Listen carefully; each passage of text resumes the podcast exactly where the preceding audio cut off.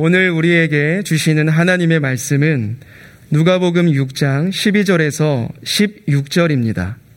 이때에 예수께서 기도하시러 산으로 가사 밤이 새도록 하나님께 기도하시고 밝음에 그 제자들을 부르사 그 중에서 열두를 택하여 사도라 칭하셨으니 곧 베드로라고도 이름을 주신 시몬과 그의 동생 안드레와 야고보와 요한과 빌립과 바돌로메와 마테와 도마와 알페오의 아들 야고보와 셀롯이라는 시몬과 야고보의 아들 유다와 예수를 파는 자 될 가룟 유다라. 아멘. 오늘 본문이 이렇게 시작합니다. 이때에 예수님의 사역이 사람들에게 점점 조명을 받고 있었습니다. 예수님의 공생의 3년을 3등분하면 첫 해는 예수님께서 전하시는 말씀과 사역이 사람들에게 집중적으로 관심을 받는 시기입니다. 특히 예수님께서 병을 고쳐주신다는 소문은 꼬리에 꼬리를 물고 전해져 예수님께서 가시는 곳마다 사람들이 몰려들었습니다. 예수님께서는 그들에게 하나님 나라의 복음을 전하셨습니다. 둘째 해는 예수님을 지지하는 사람들도 많아, 점점 많아지고 예수님을 반대하는 사람도 점점 많아지는 시기입니다. 예수님께서 병을 고쳐주시는 것은 좋지만 전하시는 말씀이 당시의 전통과 가르침에 큰 차이가 있었기 때문에 사람들이 그대로 받아들이기가 쉽지 않았습니다. 특히 서기관, 바리새인, 제사장을 비롯한 종교 지도자들은 예수님을 눈엣 가시와 같은 존재로 여겼습니다. 그리고 마지막 해는 예수님을 따르는 소수의 사람을 제외하고 대다수의 사람은 자기들이 생각했던 메시아와 다르다는 이유로 예수님께 등을 돌리는 시기입니다. 그래서 결국 십자가에 예수님을 못 박으라고 소리를 지르는 지경에까지 이르게 되었습니다. 오늘 본문은 예수님께서 예수님을 반대하는 사람이 점점 많아지고 있는 시기에 해당합니다. 특히 서기관과 바리새인들의 반대는 가파르게 높아지고 있었습니다. 중풍, 즉 뇌졸중으로 몸을 움직일 수 없었던 사람을 예수님께서 고쳐주시기를 원하며 내 사람이 그를 지붕에서 달아내렸습니다. 예수님께서는 그 중풍병자를 치유해 주시며 내 병이 나음을 받았느니라 라고 하지 아니하시고 내 죄가 사함을 받았느니라 라고 말씀하시며 자신에게 죄를 용서하는 권세가 있음을 말씀하셨습니다. 그 후에 예수님께서는 세리 레위 즉 마태가 세관에 앉아 있는 것을 보시고 그를 부르셔서 당신의 제자로 삼아 주셨습니다. 레위는 자신이 부름을 받게 된 것에 감사하여 동료들을 불러서 잔치를 열었습니다. 예수님께서 그 잔치에 참석하셨는데 서기관과 바리새인들이 예수님께서 죄인과 세리들과 함께 먹고 마신다며 시비를 걸었습니다. 당시 유대인들은 하나님은 의인을 위한 하나님이시지 죄인을 위한 하나님은 아니시라고 생각했기 때문입니다. 그 후에 제자들이 안식일에 밀 이삭을 잘라 먹은 일과 예수님께서 또 다른 안식일에 오른손 마른 사람을 고쳐주신 일로 인해서 반대자들의 분노는 걷잡을 수 없을 정도로 커가고 있었습니다. 이스라엘 백성은 안식일의 율법을 약 1500년 동안이나 지켜왔습니다. 그 율법을 깨는 것 같은 예수님의 은행을 받아들일 수가 없었던 것입니다. 지난주에 살펴본 바와 같이 예수님께서 오른손 마른, 마른 사람을 고쳐주셨을 때 서기관과 바리새인들의 반응이 이러했습니다. 11절입니다. 그들은 노기가 가득하여 예수를 어떻게 할까 하고 서로 의논하니라. 그들에게 예수님은 가만두어서는 안 되는 인물로 인식되어 가고 있었습니다. 오늘 본문의 이때가 바로 그런 상황을 표현합니다. 이러한 때에 예수님께서 무엇을 하셨는지 오늘 본문 12절이 이렇게 증거합니다. 이때에 예수께서 기도하시러 산으로 가사 밤이 새도록 하나님께 기도하시고 이렇게 반대자들의 위협의 세기가 더해져 가고 깊이도 더해져 갈 때 예수님께서는 기도하기 위해서 산으로 향하셨습니다. 이 기도 이후에 예수님께서는 공생애 동안 함께 사역하고 당신이 이 세상을 떠나시면 당신의 뒤를 이어서 생명의 사역을 이어갈 열두 제자를 선택하시게 됩니다. 마태복음이 왕으로 오신 예수님을 마가복음이 종으로 오신 예수님을 요한복음이 하나님으로 오신 예수님을 증거한다면 누가복음은 사람으로 오신 예수님에 대해서 증거합니다.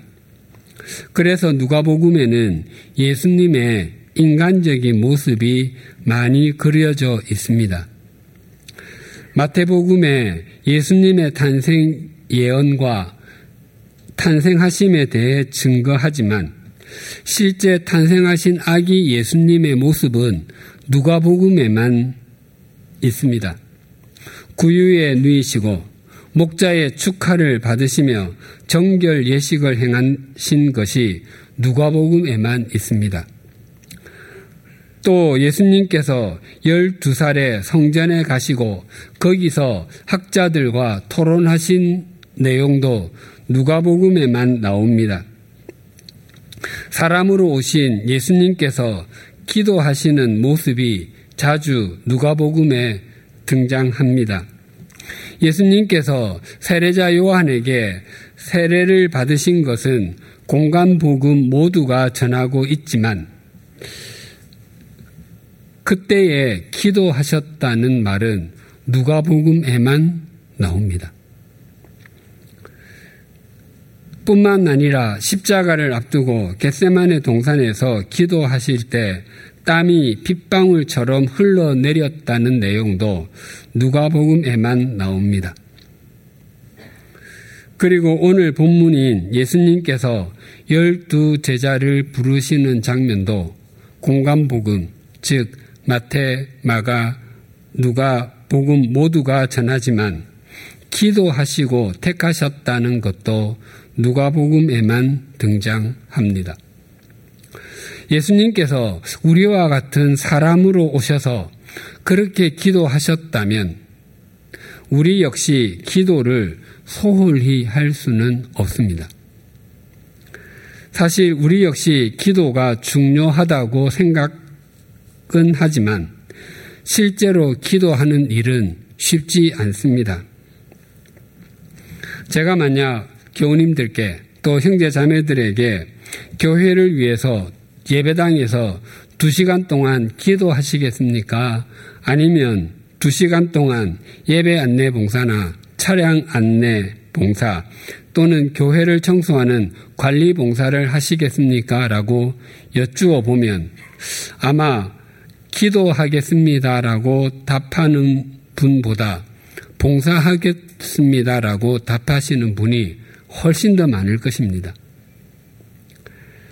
우리에게 기도하는 것이 어렵게 여겨지는 요인 중의 하나는 기도가 하나님께로부터 무엇인가를 받아내어야 하는 것이라고 정의하고 있기 때문일 것입니다. 그 무엇은 눈에 보이는 것일 수도 있고 눈에 보이지 않는 것일 수도 있습니다. 또한 세속적인 것일 수도 있고 영적인 것일 수도 있습니다. 그리고 받아야 하는 것을 받지 못했을 때 낙심하기도 하고 실망하기도 합니다. 그로 인해서 하나님과의 관계가 소원해지기도 하고 기도하는 일에 관심이 점점 적어지기도 합니다. 그러나 기도는 하나님과 우리 사이에 무엇인가를 주고받는 매개체가 아닙니다. 만약 기도가 하나님과 우리가 눈에 보이는 무엇을 주고받는 것이라면 기도는 하나님과 우리 사이에 이루어지는 거래가 될 것입니다.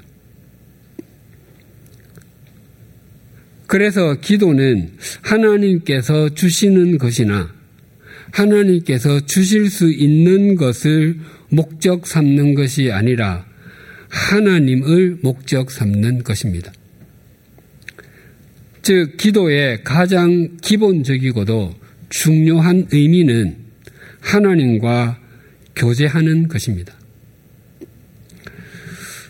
부모와 자녀의 관계가 친밀한 가정에서는 어떤 대화가 이루어지겠습니까?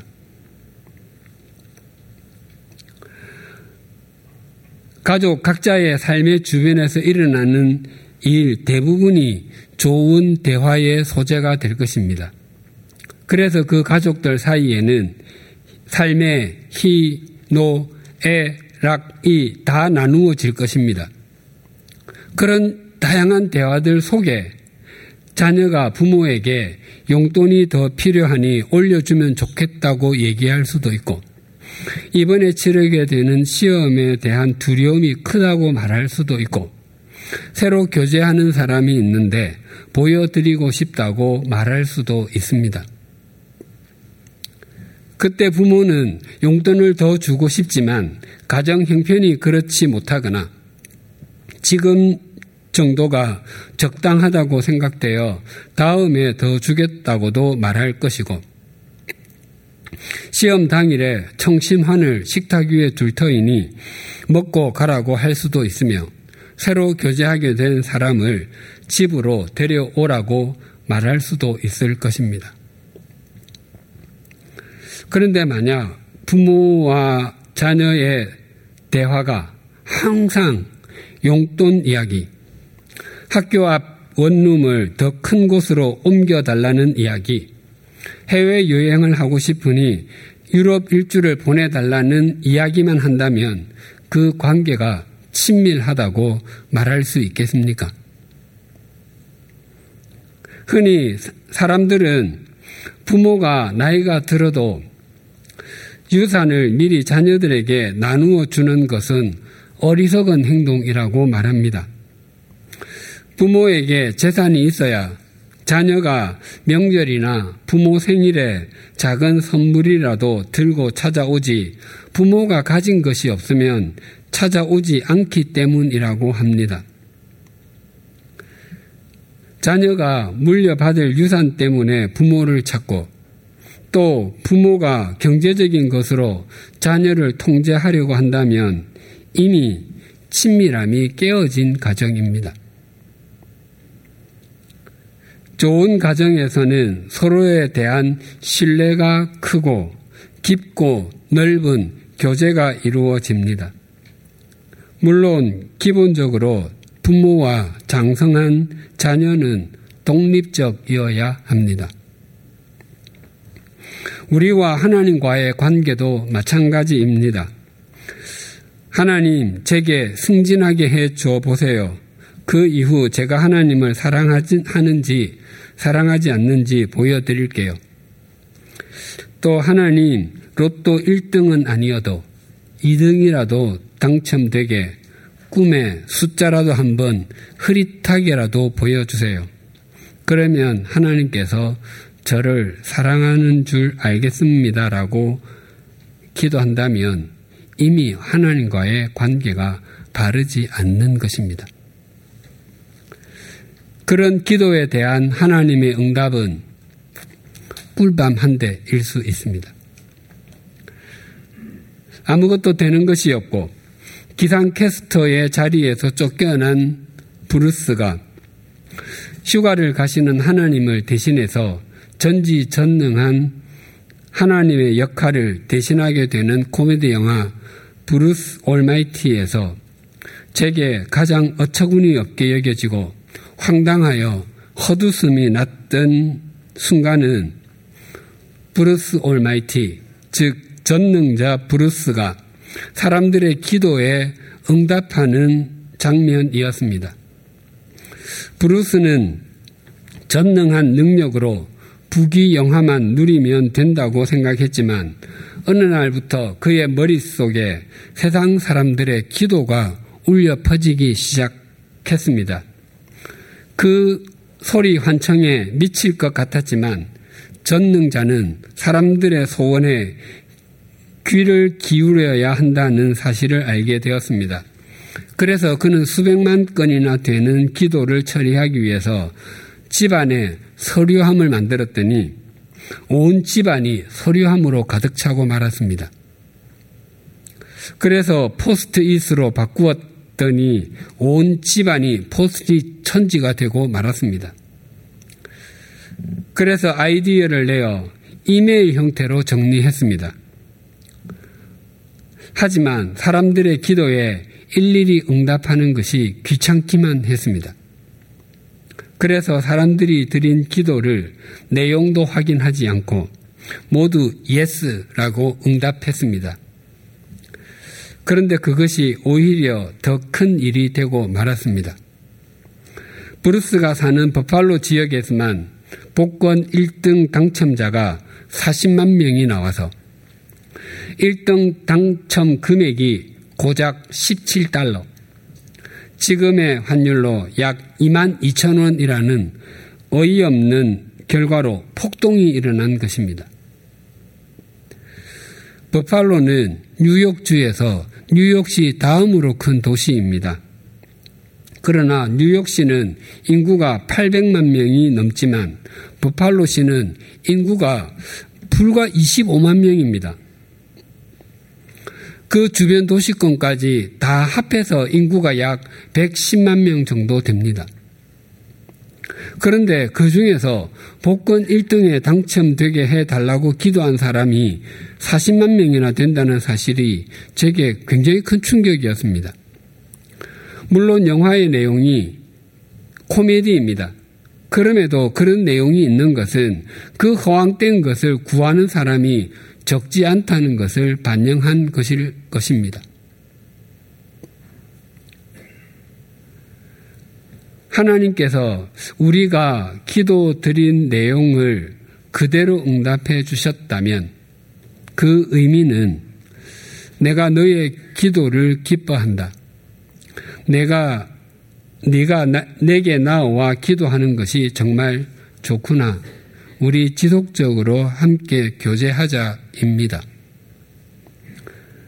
또한 하나님께서 우리가 드린 기도대로 응답하지 않으셨다면 그 의미 역시 나는 너와 합력해서 선을 이룰 것이 있다.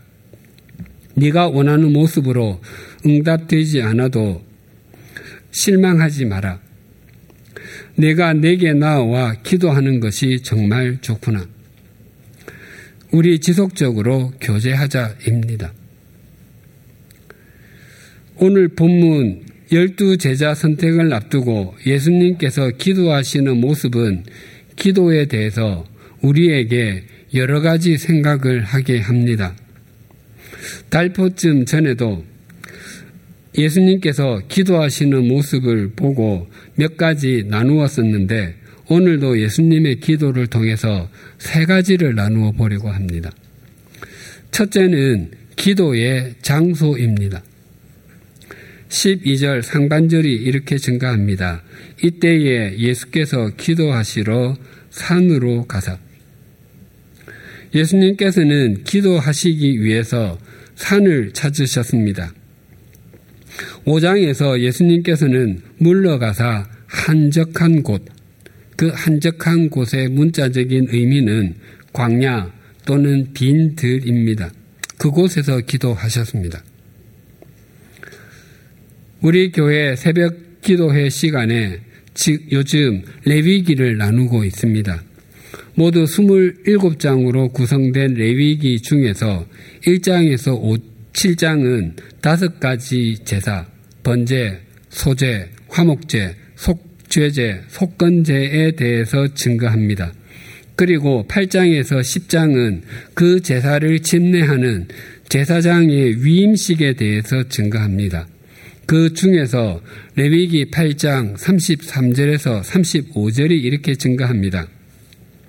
위임식은 1회 동안 행하나니 위임식이 끝나는 날까지 1회 동안은 회막문에 나가지 말라. 오늘 행한 것은 여호와께서 너를 위하여 속죄하게 하시려고 명령한 것이니 너희는 칠주야를 회막문에 머물면서 여호와께서 지키라고 하신 것을 지키라. 그리하면 사망을 면하리라. 내가 이같이 명령을 받았느니라.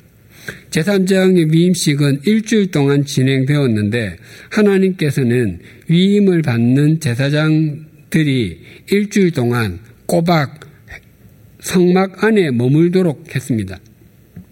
만약 성막문을 나가면 죽게 될 것이라고 하셨습니다. 제사장으로 위임을 받는 사람에게는 그 성막 안에서의 일주일의 삶이 자기를 부인하는 시간이고 자기의 이기심을 포기하는 시간이 되는 것입니다. 그리고 성막은 다양한 형태로 불렸습니다. 가장 많이 불린 이름은 장막이었습니다. 그것에 표면, 그것이 표면적으로는 이동 시설인 천막이었기 때문입니다.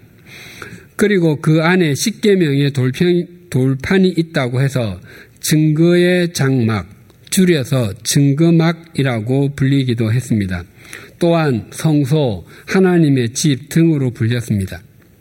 그런데 제사장으로 위임을 받는 사람들이 일주일 동안 머물러야 했던 그 성막을 하나님께서는 회막, 만남의 천막이라고 하셨습니다. 그곳에서 그 일주일 동안 하나님께서 집중적으로 교제하자고 말씀하시는 것입니다. 예수님께서 한적한 곳, 즉, 빈 들로 가셔서도 기도하셨고, 산으로 가셔서도 기도하셨습니다.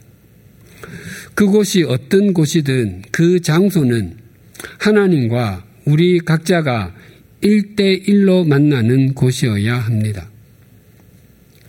이른 아침에 일어나 마음을 가다듬고 앉게 되는 책상도 우리에게 산이 될 수 있고 직장인에게는 아무도 출근하지 않은 이런 아침 이른 시각이나 다른 사람이 모두 퇴근하고 혼자 남은 사무실도 훌륭한 산이 될 수 있습니다. 또한 가정주부에게는 가족들이 모두 나가고 거실에 홀로 남게 되었을 때 TV의 주파수를 맞추지 않고 하나님을 향한 주파수를 맞출 때 거실은 하나님과 독대하는 훌륭한 빈들이 됩니다. 그리고 학생에게는 빈 강의실이나 캠퍼스의 벤치도 좋은 기도의 처소가 될 수 있습니다. 중요한 것은 그 장소가 어떤 곳이든지 간에 나와 하나님과 일대일로만 교제할 수 있는 곳이어야 한다는 것입니다. 그런데 우리가 하나님과 일대일로 교제한다고 해서 주변에 아무도 없어야 한다는 의미는 결코 아닙니다. 우리는 주일 예배를 비롯하여 수요 성경 공부, 새벽 기도회, 금요 기도회 등을 드리기 위해서 예배당에 앉으면 주변에 다른 사람이 앉아 있을지라도 그 시간은 우리가 하나님과 독대하는 시간입니다. 동일한 시간에 동일한 공간에서 동일한 말씀을 들으며 기도할지라도 하나님께서 베푸시는 은혜를 누리는 것이 다르고 신앙의 체험이 다른 것은 우리가 하나님을 집단적으로 대하지 않고 독대하기 때문입니다. 또한 여름은 수련회의 계절이기도 합니다.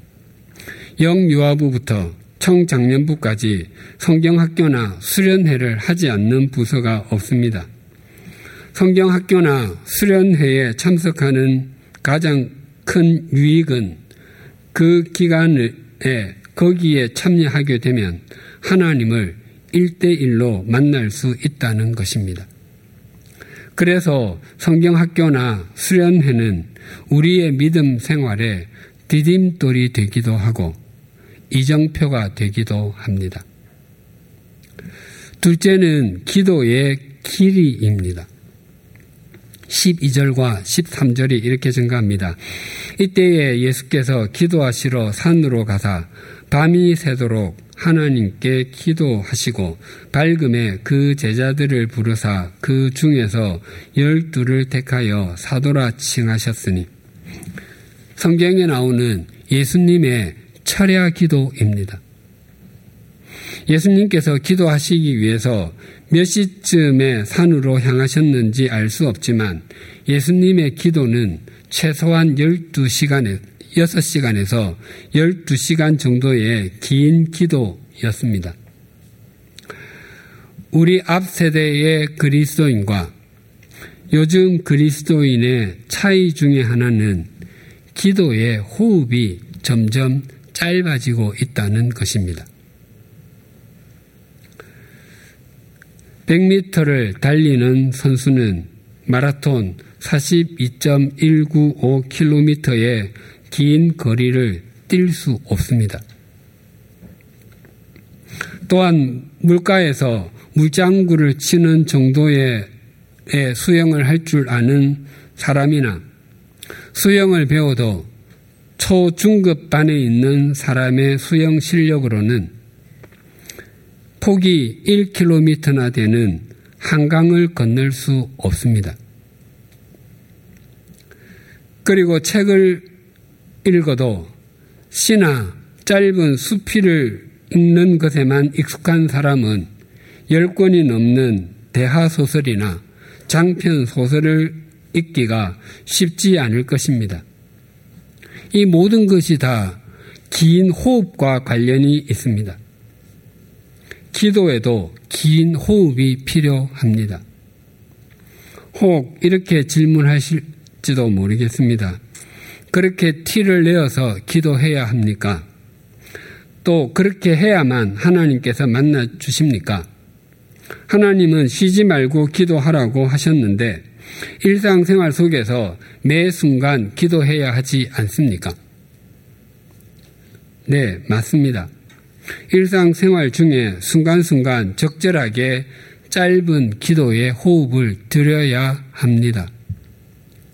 그러나 중요한 것은 따로 시간을 내어 긴 호흡의 기도를 드리는 사람이 순간순간 짧은 호흡의 기도도 잘 드린다는 것입니다. 그러나 그 역은 성립하지 않습니다. 예수님께서 밤이 새도록 기도하셨다고 하는데 이 단어는 주로 의학적으로 사용된 용어라고 합니다. 환자를 곁에 두고 밤을 새워 간호할 때 주로 사용되었습니다. 간병인이 밤을 새워 간호해야 할 정도라면 그 사람은 중증 상태의 병을 앓고 있거나 자기 몸을 스스로 추스를 수 없는 어린 아이임에 틀림없을 것입니다. 사실 우리 모두가 가만히 두면 죄라는 중병에 걸려 영원히 죽을 수밖에 없는 그런 환자이지 않았습니까? 예수님께서 밤을 새워 기도하셨다는 것은 단지 긴 시간, 긴 호흡의 기도를 들이셨다는 의미만이 아니라 그만큼 간절한 기도, 깊은 호흡의 기도를 들이셨다는 것입니다. 좀 더 긴 호흡의 기도, 깊은 호흡의 기도를 들이시기를 원한다면 단번에는 되지 않습니다. 지금 드리는 기도보다 1분씩이라도 더 참고 기도를 드리면 그렇게 오래지 않아 긴 호흡의 기도, 깊은 호흡의 기도를 드리고 있는 자신을 발견하게 될 것입니다. 마지막 셋째는 기도의 내용입니다. 12절을 다시 봉독하겠습니다. 이때에 예수께서 기도하시러 산으로 가사 밤이 새도록 하나님께 기도하시고 우리말 성경과 여러 영어본 성경에는 예수님께서 밤이 새도록 하나님께 기도한 것으로 번역합니다. 그런데 밤이 새도록 하나님께 기도하셨다는 헬라어 성경을 직역하면 하나님의 기도 속에서 밤을 보내셨다입니다. 예수님께서 드리신 기도를 하나님의 기도라고 표현하고 있습니다. 이것은 예수님 자신이 자신의 목적을 이루는 기도가 아니라 하나님의 목적을 이루는 기도, 하나님의 뜻에 온전히 순종하는 기도를 의미합니다. 이때에 예수님께서 드리신 기도의 구체적인 내용은 성경이 전하지 않아서 알 수 없지만 그 다음날 아침 예수님을 따르던 제자 중에 열두를 택하여 사도라고 칭하신 것으로 보아 그 문제를 두고 기도하셨을 것입니다. 아버지시여, 내가 미리 정해놓은 12명이 있는데 그것을 승인해 주십시오가 아니라 하나님, 제가 십자가에서 죽었다가 다시 살아나 승천하고 나면 나의 뒤를 이어서 구원과 생명의 사역을 할 사람이 필요한데 어떤 사람을 세우면 되겠습니까? 또 그들을 어떻게 가르치면 될까요? 그 중에는 나를 팔 사람도 있는데 그 사람을 제외하고 다른 사람을 택하는 것은 안 될까요? 등등의 기도를 드리셨을 것입니다. 이렇게 철야 기도하시고 택한 사람이 12명이었습니다. 그들의 명단이 이러했습니다. 14절에서 16절이 이렇게 증가합니다. 곧 베드로라고도 이름을 주신 시몬과 그의 동생 안드레와 야고보와 요한과 빌립과 바들로메와 도마 마테와 도마와 알피오의 아들 야고보와 셀롯이라는 시몬과 야고보의 아들 유다와 예수를 파는 자 될 가룟 유다라.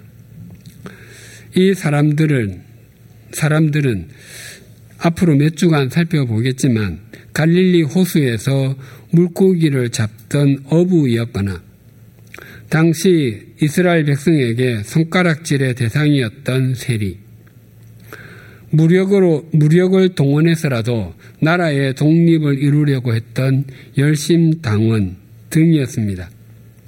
또한 베드로는 말보다 행동이 앞서는 유형의 사람이었고 야고보와 요한도 얼마나 성격이 급했으면 그들의 별명이 우레의 아들이었습니다. 게다가 바들로메는 냉소적이었고 도마는 실정주의자였습니다. 표면적으로 보면 이런 오합지졸의 사람들이 예수님의 사역을 이어갈 수 있을 것이라고는 도무지 믿어지지가 않습니다. 사실 그랬기 때문에 예수님께서 그렇게 오랫동안 기도하셨는지도 모릅니다.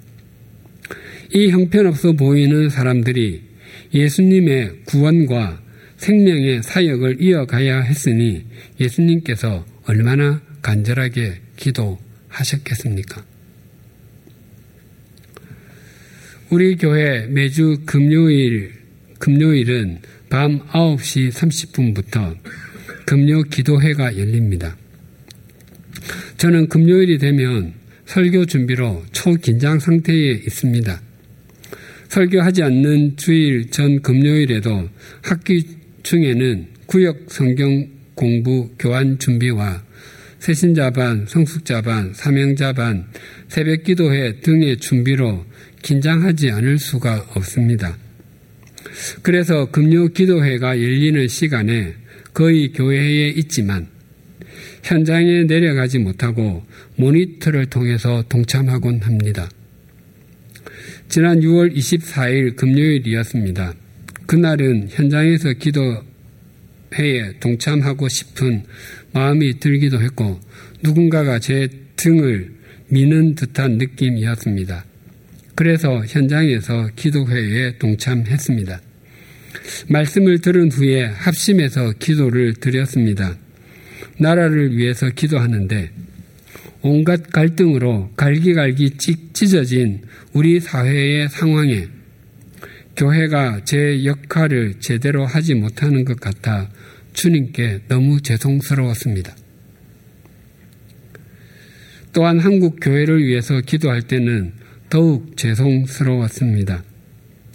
주님의 이름이 땅에 떨어지고 교회가 교회답지 못하다고 욕을 먹으며 교회가 세상의 소금과 빛이어야 하는데 그러지 못하고 있는 것이 심하게 눌림이 되었습니다. 눈물이 걷잡을 수 없이 흘러내렸고 아무리 그치려고 해도 그쳐지지가 않았습니다. 사실 제게 더 눌림이 되었던 것은 한저야 한국 교회가 소금과 빛이 되지 못하고 있는 것이 속이 상하기는 하지만 나는 너를 보면 소망이 생긴다. 나는 너를 믿는다. 이런 말을 제가 하나님께 들어야 할 것 같은데 그런 말을 듣기에는 형편없는 제 모습이 너무 죄송하고 속이 상했습니다. 그래서 더 눈물이 멈추지 않았습니다. 그리고 소수의 사람이 기도하는 금요 기도회의 모습도 제게 눌림이 되었습니다. 물론 온라인으로 참석하는 적지 않은 교우님들이 있음도 압니다. 그 소수의 사람들이 귀하게 보였지만 텅 빈 공간에 많이 눌렸습니다. 그때 제 마음에 이런 꾸짖음의 책, 울림이 있었습니다.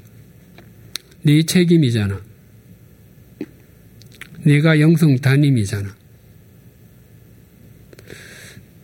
저는 아무런 말씀을 드릴 수가 없었습니다. 그래서 이 학기를 준비하는 마음으로 8월 19일과 26일 두 번 금요 기도회 특별 기도회를 가지려고 합니다.